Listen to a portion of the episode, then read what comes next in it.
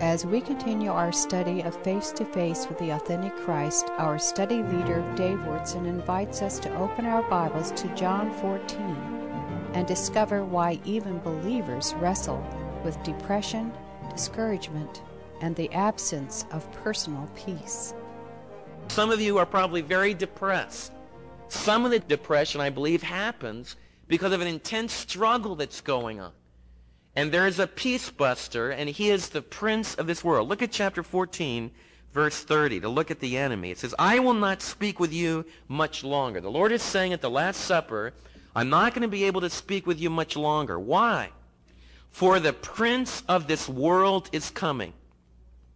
What the Lord Jesus is saying is, I'm not going to be able to talk to you much more at the Last Supper. I'm not going to be able to carry on much more of a discourse because Judas has left. And Satan has entered into Judas. And one of the most intense conflicts that's ever taken place on this planet, one of the most intense wars, one of the most intense firefights that's ever taken place is going to occur. Judas is saying, I can't talk to you much longer because the prince of this world has come. You know, I think the whole dimension of the prince of this world has come needs to be reemphasized among believers. I think it's very important for us to recognize that when we invite Christ into our life, he does not invite us to a peaceful, quiet vacation. He invites us to join a war. And the essence of warfare is that there is an enemy. Ephesians chapter 6 says not to put on your Bermuda shorts and your sunglasses, does it? I've never read the Bible, put on your Bermuda shorts and your Hawaiian shirt and lay back and have an easy. Instead it says put on the whole what? Armor of God. Why? Because your enemy like a roaring lion, is out there seeking whom he may devour. Now, our Lord, who is the Prince of Peace, which means that he's the one that can bring peace. He's ultimately the one that will institute a kingdom of peace. What he's saying is that I am getting ready to enter into this terrific conflict with the prince of this world. But I want you to notice something he says. This prince of this world who is coming has no hold on me. He has no hold on me. But the world must learn that I love the Father and that I do exactly what my Father has commanded me. Come now, let us leave. Now, what in the world? Those are enigmatic statements. They're, they're mysterious statements. What does it mean that the prince of this world is coming? You can get that. I've explained it. Jesus is getting ready to face the Satan himself in the person of Judas a friend that betrays him, in the person of Caiaphas and Annas, who are going to sell him. These religious leaders who hypocritically are going to condemn an innocent man. He's going to face a Roman Pilate who's just going to go along with the crowd. He's going to be brutally massacred. He's going to have nails put through his hands. Nothing beautiful. The cross was not Jesus hanging on a cross in a beautiful church which often happens at the nativity kind of time when a lot of the churches now are going through the entire life of Christ, and it's a very moving scene. But the cross itself, if we were to really see the cross, it would make us sick to our stomach. We wouldn't be able to take it. It would be R-rated because the violence would be so intense. And Jesus is getting ready to face that kind of conflict. So none of us can say, well, Lord Jesus, you don't know what conflict is like. You see, I can't say to him, Jesus, you just don't know what it's like to be worried about Mary's dad. You don't know what it's like to wait here. You've never experienced that. He said, oh, yeah? A soldier getting ready to jump into the blackness can't say, well, Lord Jesus, you don't know if he's a believer in that airplane. He can't say, well, Jesus, you don't know what this is all about. You don't know what fear is all about. You don't know what facing death is all about. He says, Oh, yes, I do. I know it much more than you ever knew. Because I knew exactly what was coming. I knew that I would die. No soldier going into battle knows for sure he's going to die. There might be a good probability. But every soldier wishes, I'm going to be the one that makes it. A lot of my buddies that have done that, they never jump out of airplanes saying, well, this is it, I'm going to die. I know I'll die. No, they all believe, no, I'm going to make it. Jesus knew he would face the worst. Jesus knew the enemy was coming, and he knew the enemy would have a hold of him, would be able to attack him. But it says that the enemy had no hold on him. Now, what does that mean? What it means is that there was nothing in Jesus' life, there was nothing in his personality where Satan could gain a foothold. You see, what destroys us is that when we go through hard times, when we face the challenge in our old fleshly self, outside of Christ, there are footholds that Satan can get a hold of. And that's what destroys our confidence. That's what destroys our peace. You see, Jesus had no area of his life that Satan could grab a hold of. You say, well, Dave, what good does that do me? Because in just a few minutes, we're going to talk about what Jesus promises. You see, Satan can get a foothold into my life. Satan can cause me to be terrified. Satan can cause me to just jump out of my skin when I'm worried. He can cause me to be wanting to run, to turn chicken in terrorizing situations. Or even he can cause me just to melt when I'm just depressed. You see, Satan can get all kinds of footholds in me. But my Savior, there's no foothold. So as I allow him to permeate my life, as I'm very honest about the footholds that Satan can get in me, and I cling to my Savior, and I allow Jesus to live through me, Satan can't get a foothold then. So the Christian life becomes this process of leaning upon the one that Satan can't get a foothold in him. There's no handhold for Satan. Satan can't get him. That's what Jesus is saying.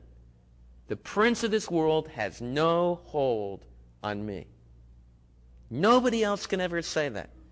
Satan's much too powerful for every one of us, but not the Son of God. So that's the prince of this world. The prince of peace is in conflict with the prince of this world. Calvary was the most intense battle, but that battle is continuing in the world. And I think it will really help you if you recognize don't feel so badly if it doesn't feel gentle and calm. If there's family conflicts, if you're trying to work out the arguments with the kids, if you're trying to, to handle all the jealousy between parents because you spent 10 minutes longer at this family than you did with this family. Because that's life. As long as we're in this world, there's a tremendous conflict. You know what? The prince of this world hates it when your family gets together and there is peace. He hates it. He hates it when a husband puts his arm around his wife and says, honey, I really love you. And I should tell you that every day, but I want to especially remind you that I'm so thankful that you're God's gift to me. In fact, every time one of you husbands or vice versa, one of you wives or one of the kids, it moves in their heart, Mom and Dad, I really love you. Every time that we go to have those impulses. Think about it. You go to have the impulse. Some of you husbands will have an impulse. I should express my love. But you don't say it. If I were to ask you to raise your hand, how many of you have had an impulse? Somebody did something, especially within your family. You know, you have an impulse. You're walking by your son, and he's discouraged. And you've got an impulse. I should put my arms on his shoulder and say, I just want you to know I really love you. You're really special to me. How many of you, if you think about it, when you get that pull, that impulse, there's something inside of you that says, no, I'm not going to do that. And you walk right on. Why? Because there's a battle. Satan is the one that keeps arms in. He puts fists out. He puts coarse words, harsh words. There's a tremendous battle going on between the Prince of Peace, the Son of God, and the Prince of this world. Now, the Prince of this world today is expressing a lot of the conflict through his disciples, those that are following him, all those outside of Christ. All those that reject who the true Son of God is, and instead of putting themselves under the, the sovereignty and the rulership of Jesus Christ, they're living under the prince of this world, living for his values. Look at some of the things that Jesus talks about the world of hate. Look at John 15, and let's clarify the enemy a little bit further. Look at John 15, 18 and following. If the world hates you, keep in mind that it hated me first. If you belong to the world, it would love you as its own. As it is, you do not belong to the world, but I have chosen you out of the world. That is why the world hates you. Remember the words that I spoke to you. What is the Lord saying? You know, I find it tremendously helpful if I'm going to go into a hard time, like if, if in athletics, when we were playing athletics, if a coach would tell me we're going to go into a really hard game, this opposition is so and so and so and so. When I was playing quarterback, if he would tell me this linebacker weighs 225 pounds, he runs the 60-yard dash in 4.6, and there's a good chance he's going to get by our tackle about five times during the game, and he's going to totally massacre you. I found that helpful. You know, it was helpful in the sense that at least when it happened, I knew it was coming. It wasn't like the coach said, well, Dave, I didn't want to tell you. And then I go in and my shoulder's dislocated and everything else because I'm never even looking for the guy. Jesus is doing that kind of thing. What he's telling us is that as we go out into the world, there's going to be conflict. And if you'll just put that into your cranium, if you'll realize as I live in the world, there are going to be those that have an antithesis against me. They hate me. They don't like me because I'm a believer. Because I do know Christ. You see, a lot of the rejection that's in the world is because someone doesn't belong to our group. Someone is not a member of our group in an extreme case, if you think about the racial issue, you know why, you know why the racial issue produces so much hostility? Because it's between people who have a sense that they don't belong. You see, and what we do is we gravitate towards people where we feel we belong. And we all get together in that group where we feel we belong. And then we build walls around that group and we're hostile towards other groups where we don't feel we belong. You've done that from the time you were little tiny kids on the playground at school. Think about the kids that did not belong. Weren't there some kids that didn't belong? And what did you do to the kids? What did the kids that did belong, what did they do with the ones that didn't belong? They teased them. Sometimes it was even a very hostile. Sometimes they even hurt them. They beat them up. That's this tremendous antagonism. We, there's a real break when we have a sense in our life that this person doesn't belong. This person is not part of our group. Well, as believers, one of the things you need to understand as you're in this conflict with the prince of this world is you don't belong. Some of you say, well, Dave, I cannot understand. My boss just is irrationally uptight with me. Sometimes my boss just lets me have it. I'm trying to do a good job. Trying, I get there to work on time. I try to go the second mile. I really try to do everything right. And my boss just comes totally unglued against me. Now, if you're doing a lousy job, then probably there's a good reason for him to come against you. But you also need to realize if you're doing a good job and you're really loving the person, you're trying to do the very best, and he still or she still comes on with great hostility, it can very much be because you're a believer. You know, I find in a group that you can be moving along in a group, like in an assembly or something with people when you're speaking, and you can be going along and you can be, you can be talking about, you know, Christmas is about the joy and the love of celebration. It's about family warmness. And I can even go on to say that Christmas is about an innocent little baby that was born in a manger. And I find that there's peace in the audience. But as I go on and say, but Christmas is also about the reason why the baby was born, because we are sinful and we are enemies of God and we're not reconciled to God. There are not men of goodwill. that the King James version of that verse, peace on earth to men of goodwill, is not an accurate translation of that verse because there aren't any men of goodwill on the earth. It's peace on earth upon those upon whom God's favor rests. It's all of grace. God doesn't look upon the earth and say, Ha, there's a man with goodwill. Let's give the Son of God to him. Ah, there's another. Look at that precious woman. She wanted the Son of God to come so much. We'll let the Son of God come to her. That's not what, what it's saying. God didn't look over the earth and say, Oh, the world's full of goodwill. Let's send the Son of God. The world was full of brutality, was full of violence, it was full of immorality, was full of materialism, was full of everything that the world's full of today. But God in his grace sends his Son upon those who he gives his favor to, unmerited favor, to a world that doesn't deserve it.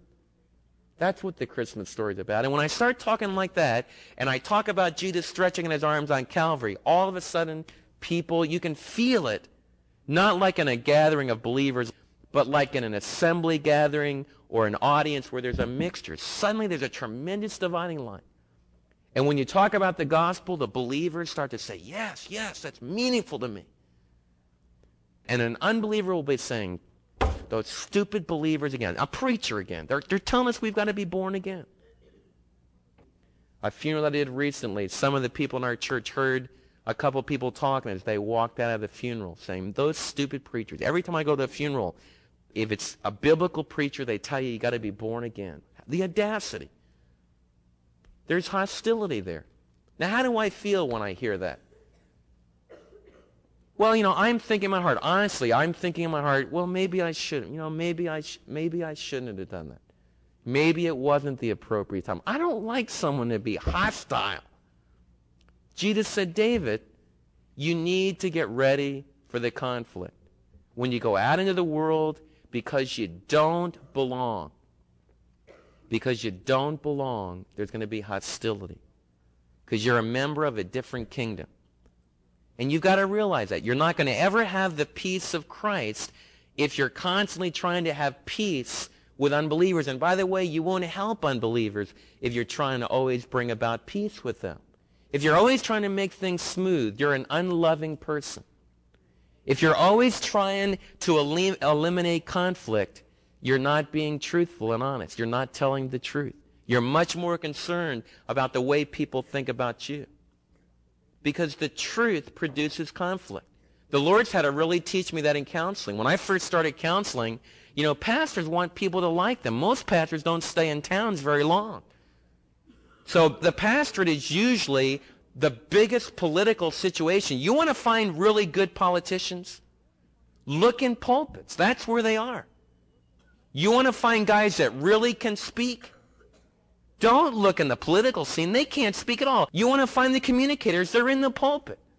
We make a living doing that. The problem is we also often make a living trying to make everybody peaceful. And what I mean by that, trying to make everybody non-hostile and everybody getting along and being very political, and that's wrong. Because you don't love people until you tell them the truth. Jesus was someone that was willing to produce tremendous hostility. Not because he was angry himself, not because he was uptight himself, but because he was just so truthful, so honest, so full of love. He was so different from what Satan's kingdom was that he came into mortal conflict with Satan's kingdom. Now, I don't like conflict, and that's why Jesus' words to me are very important. If you're going to enter into the peace, you've got to accept the fact that you're on a battlefield in mortal conflict with a system that's totally opposed to what we believe. And so peace is wrestling in that struggle to represent Christ until we go home to the land of peace. They rejected Christ. Look at verse 20. They rejected Christ, they're going to reject us chapter 15, verse 20. It says this Remember the words I spoke to you. No servant is greater than his master. If they persecuted me, they will persecute you. If they obeyed my teaching, they will obey yours. So it's not all conflict. You see, if they reject Jesus, they're going to reject followers of Jesus. If they accept Jesus, if they accept the word of Jesus, then there's going to be a tremendous bond. And you'll always hear believers say, you know, I just met this believer. We've just got to know one another. Maybe you went to a party and you meet some new believers and you'll find yourself at the end of the evening say, boy, it just seems like we've known one another all of our lives. How many of you have ever said that? Why is that? Because you're, you belong. Jesus is saying if they obey his teaching, there will be a, a unity. There will be a cohesion right from the very start. So there's not only the hostility towards the world, but we're not alone because there's a tremendous community among those who follow the Lord. Now, all that's pretty bad news. The fact that we're going to face this hostility from the prince of this world, that we're going to be rejected by people, we're going to be persecuted just like the Lord was. It's the truth. And it will be a lot easier in your life. You see, I find it really easy if rather than saying, oh no, I'm fatalistically locked in, every other year something horrible will happen. You see, to be honest with you, a whole of you have that kind of thinking in your heart. Mary was honest about that. She says, David, I have a sense of foreboding. Every other year, here we go again. So when we get the news your father has to have open heart surgery, we go, ha, the fates have got us. No, they haven't. There aren't any fates. You want to eliminate this part of the calendar? Our family, we're going to take care of this. We're going to eliminate from December 15th to January 15th. Just get rid of those days and everything will be happy ever after. Baloney. Catastrophe will strike another time. There aren't any fates. And my Heavenly Father says, Dave, you're in the world. There's hard problems in the world because of the fallenness of the human body. There are emotional problems in the world. There is death in the world. Probably you will have to do funerals as a pastor around Christmas time. Because there's a conflict. There's hostility. The kingdom has not come in all of its fullness yet. Now, if you want to live in your never never land and you want to run away from all those problems, you can try. But you'll never be able to get away. What I try to do when I'm speaking to you is share my journey with you. And I try to be very honest about my journey. I am uptight, waiting to get called. I do have sleepless nights because we're in a tremendous conflict. I'm not always up. Sometimes I'm very down because we are in a conflict. And your love for me is a ministry of the Holy Spirit to help us all through that conflict. And I minister to you because we're all in this together. And that leads us to some tremendous good news. You've all heard about the coming of the baby in the manger, Jesus invading the planet. Do you know that Jesus is present right here? You know that. But you often don't live like that and believe that and receive confidence in wrestling with everyday problems from that. Jesus says something incredible. I want you to look at it, chapter 14, verses 15 and 16. Have your parents ever told you something and you go, huh-huh? Your parents said, now this is for your good. How many young people ever had your parents say, now this is for your good? And you went, huh-huh, right. I've heard that before. Right. Well, this is one of those statements where an adult says, this is for your good, but we don't believe it. Verse 15, it says, if you love me, you will, verse 15 in chapter 14, if you love me, you will obey what I command. And I will ask the Father, and he will give you another counselor to be with you forever. He's going to give us another counselor that's going to be with us forever. He tells the disciples, if you look over a little bit further, look at chapter 16, verse 5. Now I am going to him who sent me, yet none of you ask me, where am I going? Because I have said these things, you are filled with grief, because Jesus expressed to them that he was going to die. But I tell you the truth, truth, here we go. It is good for you that I am going away. And all of God's people said, No, you're not. It is good for me, Jesus said, that I am going away. Because unless I go away, the counselor will not come to you. And if I go, I will send him to you. When he comes, he will. And it tells us about what he's going to do. You know, those are some of the hardest words in the Bible because I don't think many of you really believe that. And I'll be honest, probably I don't believe it. You know what, you know what Jesus said? Jesus said, it is better that I go away. Because if I don't go away, I can't give you this special gift. And I don't think a lot of us believe that.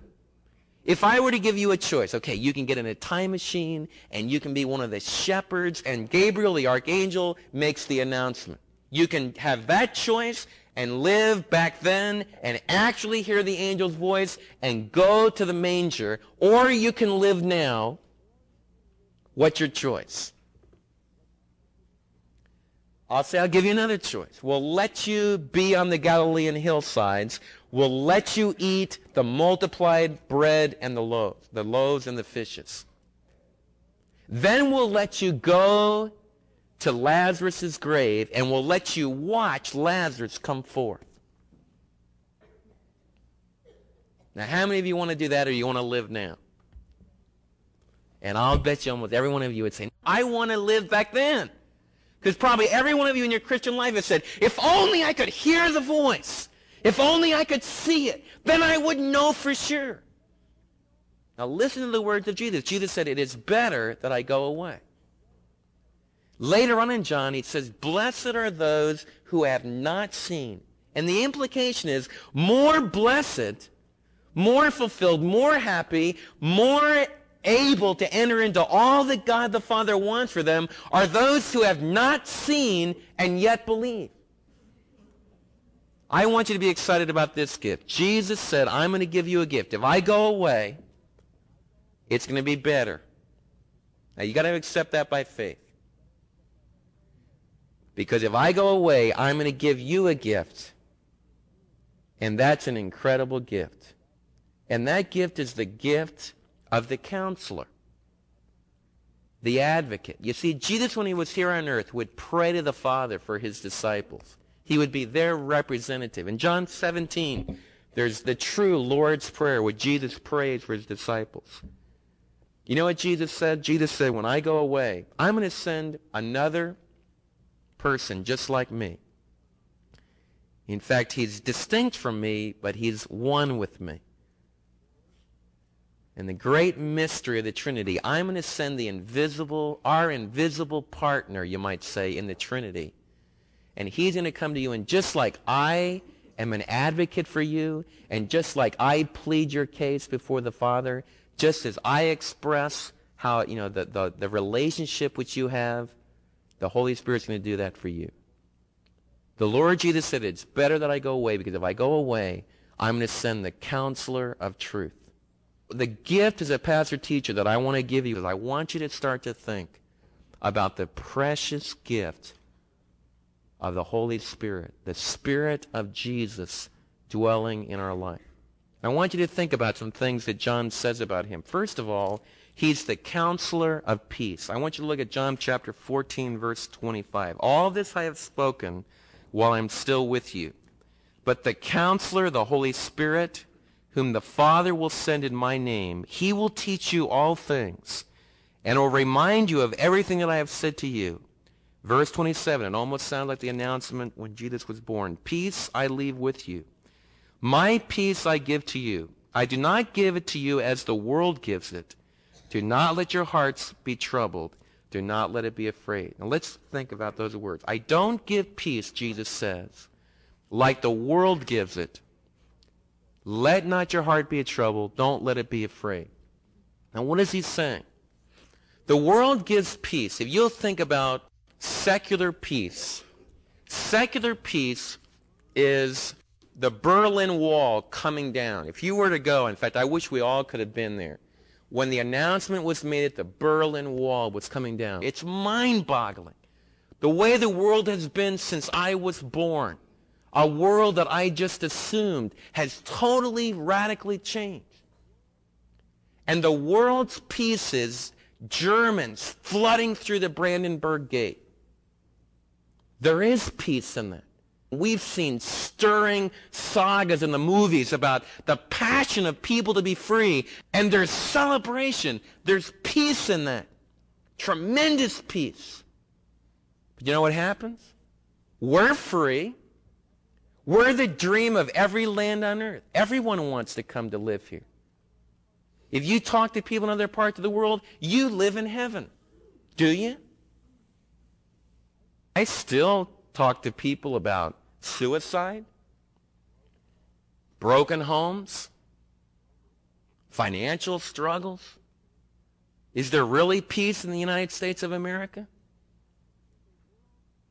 You see, the world's peace turns into Scrooge. You say, well, Dave, what does Jesus mean when he says, let not your heart be troubled, neither let it be afraid? What he says is, I'm waiting for the telephone to ring. And the telephone, the reality of the matter is, because it's already happened in my life, so it's not like I'm saying, oh, it'll never happen. It does happen. The telephone could ring, and when the ring goes and I pick it up, Mary can say, Dad is gone. I've already had that happen, so I know that's real. I have it happen from a lot of you. So it's not pretend, and I don't say, oh, it'll never happen. Let's keep our eyes up and let's be positive because it'll never happen because it does happen. And I want to share with you when you're saying, oh, it'll never happen. I told Mary, John will never die. I've got a real confidence he won't die. Baloney. How do I know whether he'll die or not? He did die. That's the way the world is. So you say, well, how can Jesus say, let not your heart be troubled? He says this. You know what peace is in the Christian life? This is peace. Father, I am on pins and needles because I'm a human being and I don't know what's going to happen. And I'm scared to death of death because I've never experienced it. And I don't want Joshua and Janae not to have a grandfather that can tell them stories about little chipmunks. I want him to be alive for a, for a few more years at least. And I can talk to the Lord about all that. So can you. And what peace is, it's the Holy Spirit saying, nothing can separate you from the love of God. If dad dies, which is part of the reality of living in a sinful world, you will cry. The kids will cry. It'll be very difficult. But it's not the end of peace. Because I have conquered death. And you're going to have to believe, and it will be hard to believe until your faith becomes sight but as you wait for that call, you are not facing total uncertainty, no answers, believing in the fates, hoping for the best. You know what peace is? It's resting in the dependability of a person. And that's what this divine person inside your heart, it's what he does for you. And it's a tremendous struggle. You see, the Christian life is, peace in the Christian life is a struggle to learn to rest in the Spirit, to learn to put your weight on the Spirit, to learn to depend upon Him. And He is not uptight about the fact that that's a struggle. That's why He came here. He came here to help us to enter into the belief in the world of the invisible, the world of Jesus, the world of victory over death. And all that I can share with you is that as you experience it, there's tremendous strength in that. There is tremendous strength, and it's not a denial kind of strength. It's not like people that I work with that will face terrible circumstances and they pretend like they never even happened. It's not like that at all. It's a total realism, understanding exactly what happened, but being able to work through and being able to rest in the dependability of the Spirit of God, in the dependability of Jesus and the dependability of God. You know what? When Jesus was here in his flesh, when here in the flesh, Jesus could not be in my study. He could not be at your house. He could not be at work. No, he was because he was God. But that ministering, omniscient, omnipotent presence was not dwelling in a special sense in all the disciples when Jesus dwelled on the earth. But he is now. Because I just told you a little bit of my story of the week, of the Holy Spirit saying, let not your heart be troubled. We can make it through this time and some of the answers that he gave. But I could go around this room and I will bet you that that same Holy Spirit in deep in many of your hearts ministered as well. And he spoke the truth into your heart. And he gave you confidence. And he gave you the courage to go on. And he gave you the power to be able to express the love of Christ. And that's the great gift. Because, because Jesus has ascended to heaven and sent his Spirit, now the Spirit of God dwells in all of our hearts, ministering the kind of peace that I just talked about. He gives us eternal life. It says in John 14, verse 19, it relates to what I talked about, that death couldn't separate it from God. Before long, the world will not see me anymore. But you will see me because I live, you will also live also. You will live also. And what Jesus is saying is that because he rose again from the dead, the Spirit of God comes into our life, the Spirit of Christ comes into our life, then we will live as well. And also the Spirit is the giver of relationship with God. Look at verse 20 and 21. It says, On that day you will realize that I am in the Father, and you are in me, and I am in you. That's an incredible statement.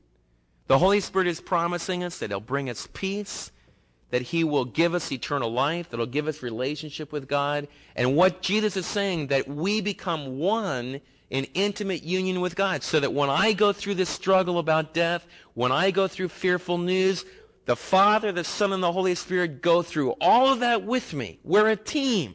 We're in this together. And it's so great not to be alone. The worst feeling in crisis is to be alone. And the Holy Spirit's saying you're never alone when you're in Christ because the Spirit of Christ dwells within you. And He brings the entire Trinity to, to bear upon your life. I want to close with this. You see, we've talked about the peace busters. Who is that? The prince of this world and his kingdom who are in opposition to God. They didn't know Jesus, they, and they rejected him, so they reject us. We've talked about the peace bringers, the counselor of peace, He's the Spirit of truth. He's the true guide. In chapter 14, verse 26, and I just want to put a, a little quotation marks here. We don't know how meaningful it is to have the true guide. An SMU professor trained at Berkeley, one of the elite universities of our land, got involved with a spiritual guide. Not in New York City, not in Rio de Janeiro, but in Dallas at a Methodist school. And this spiritual guide was taking them into the higher regions of learning, into the ultimate truths. And Jesus came, supposedly, with the other masters and this elite group of 20 began to move through the echelons of learning with their spiritual guide giving them guidance. Where did the spiritual guide lead them? To a double suicide in a North Dallas home where nobody even found them until their bodies were stench. It's possible from the youngest child to the oldest adult for us to think that it's nice what we've done here today. I find that true with me. I grew up with the truth. When you can't remember not ever not having something, it's easy not to appreciate it. Very few of us, very few of us appreciate the fact that we've been able to come and I'm able to tell you about the Holy Spirit. I'm able to talk to you about a guide into all truth. I'm able to tell you about the Son of God who came in the flesh. I'm able to tell you about the cross. I'm able to tell you all these things that we all know so well. We forget we're in a tremendous conflict because there are other spiritual guides. You say, well, Dave, is that something new? No. Mandaeism. Very early in the church history, there was a, a group called the Mandeists. It's a movement that was called Gnosticism. Some of you have heard that word, Gnosticism, knowledge the knowledgeable ones. You know what? If you read Gnostic literature, it reads just like the Dallas Morning News, only it was written in the first and second centuries AD. Same thing. Groups of intimate people, very secret groups, who have the special knowledge, who have the masters come and they move up through the echelons, moving towards union with God through the different supernatural beings. It's exactly what they were teaching in Gnosticism, one of the first heresies the church faced. When you're involved in drugs, you start to enter into that world. When you enter the occult, you enter a world of death. These individuals shared, some of those that had come out, shared how this movement would just make them long to take their life because then they could be totally united with God. You say, well, Dave, what can we do about it? We are on a mission. The Holy Spirit has not been given into our life for us to just have a Currier and Ives Christmas. There's going to be times of recuperation. There's times of R&R. But there also needs to be times of tremendous invasion. The Holy Spirit was given into our lives not just to bring us internal peace, to move us towards that, not just to give us the truth to dwell in our own hearts, not just to give us joy and all that the fruit of the Spirit brings, but the Holy Spirit was given into our hearts to send us on a mission. The Holy Spirit has come into the world to convict the world of sin, of righteousness, and of judgment. Okay, how many of you have unbelieving relatives? Quite a few of you. There's a mission. You bring the presence of the Spirit, the presence of Christ into that situation. How many of you have been at parties at your work where people were talking freely and sharing together? How many of you have been at parties over the last couple of weeks? How many of you were at parties where there were unbelievers present? All of us have. Do you realize you were on a mission? Every contact, every situation you're in, you're on a mission. And it's not a mission of, oh no, I need to tell them about Christ. You are a representative. You have received the gift of the divine presence. And that divine presence in your life is convicting people about sin. And it's not convicting them. You're a bad person. You took a drink. You're a bad person because you smoke. You're a bad person because you don't go to church. They already know they're a bad person because they do all those things. What the Holy Spirit does is convict them not about all of those sins, but he convicts them about the only sin that will send them to hell. And that's the mission we're on. The only sin that sends anybody to hell is one sin. It says in John 16, he convicts the world of sin because they believe not. You're on a mission. People say, man, you know, what's going on with your life? What's changing your life? Why are you so different? You must have gotten church. And so you go, yeah, we have a beautiful church. It's a nice brick building. We even have a gymnasium. And you know what? You can come to our church and you don't even have to get dressed up if you don't want to. If you want to, you can wear really nice suits, but you don't have to. You can wear your jeans. I'm really excited about church. Person scratches their head and says, man, what kind of a weird group are they into? The Holy Spirit's in your life to say, I haven't found religion. I found a person a forgiving person, a person that loved me so much. He's a friend that does what a true friend has to do. He has to give his life for you. That's all that I found. You know what? You can find him too. In fact, he's right here. Have you ever come to the place in your life where you really thought about who Jesus really was? And then just stop. Just let them think about it. That's being on a mission.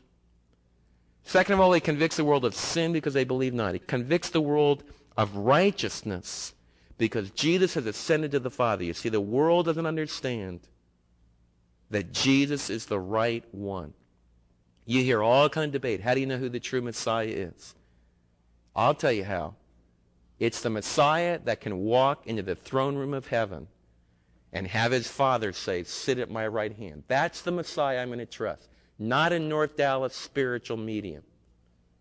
I can see little ghosts coming up in my living room. I can go to seances where they float tables, where they apparently have dead people talk to me. I would stay millions of miles away from that, but you might see lightning from heaven, and don't you believe it unless you see nail prints in his hands.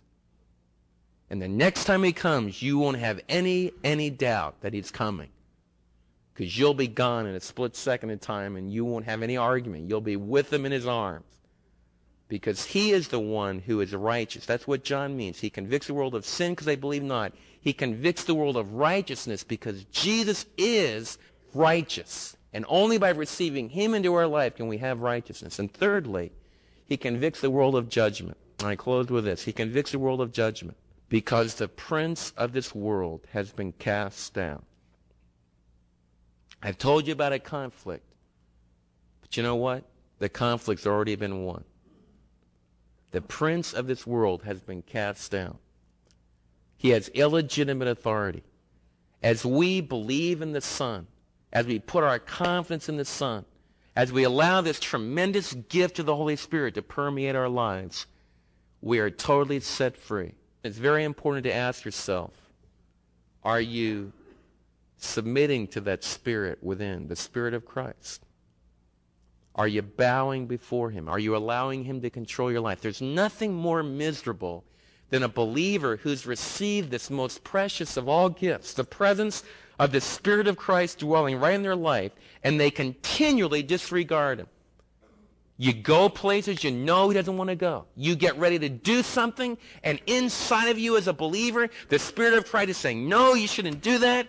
No, I will be miserable going there with you because it's not really what I'm into. It's not really what will make you happy. And you say, no, I'm going to do it anyway. Nothing more miserable than a believer that does that. Nothing more miserable than a believer who has a crying Holy Spirit in their life. It says, don't grieve the Holy Spirit. Nothing more miserable. An unbeliever that's a rank unbeliever is much happier than a believer that's grieving the Holy Spirit. Now, they're not in a better condition, the unbeliever, but they are happier. So I would challenge you. You're in a conflict. You've received the most precious of all gifts. Don't grieve them. The struggle for peace in the Christian life is the struggle to allow that precious Holy Spirit to conquer our pride and cause us to submit to Him. And then, like fruit coming out of a vine, with water, with life and time, with the precious gifts of God, fellowship, teaching, all of those things the fruit of the Spirit, love, joy, and peace, begin to be produced in a life.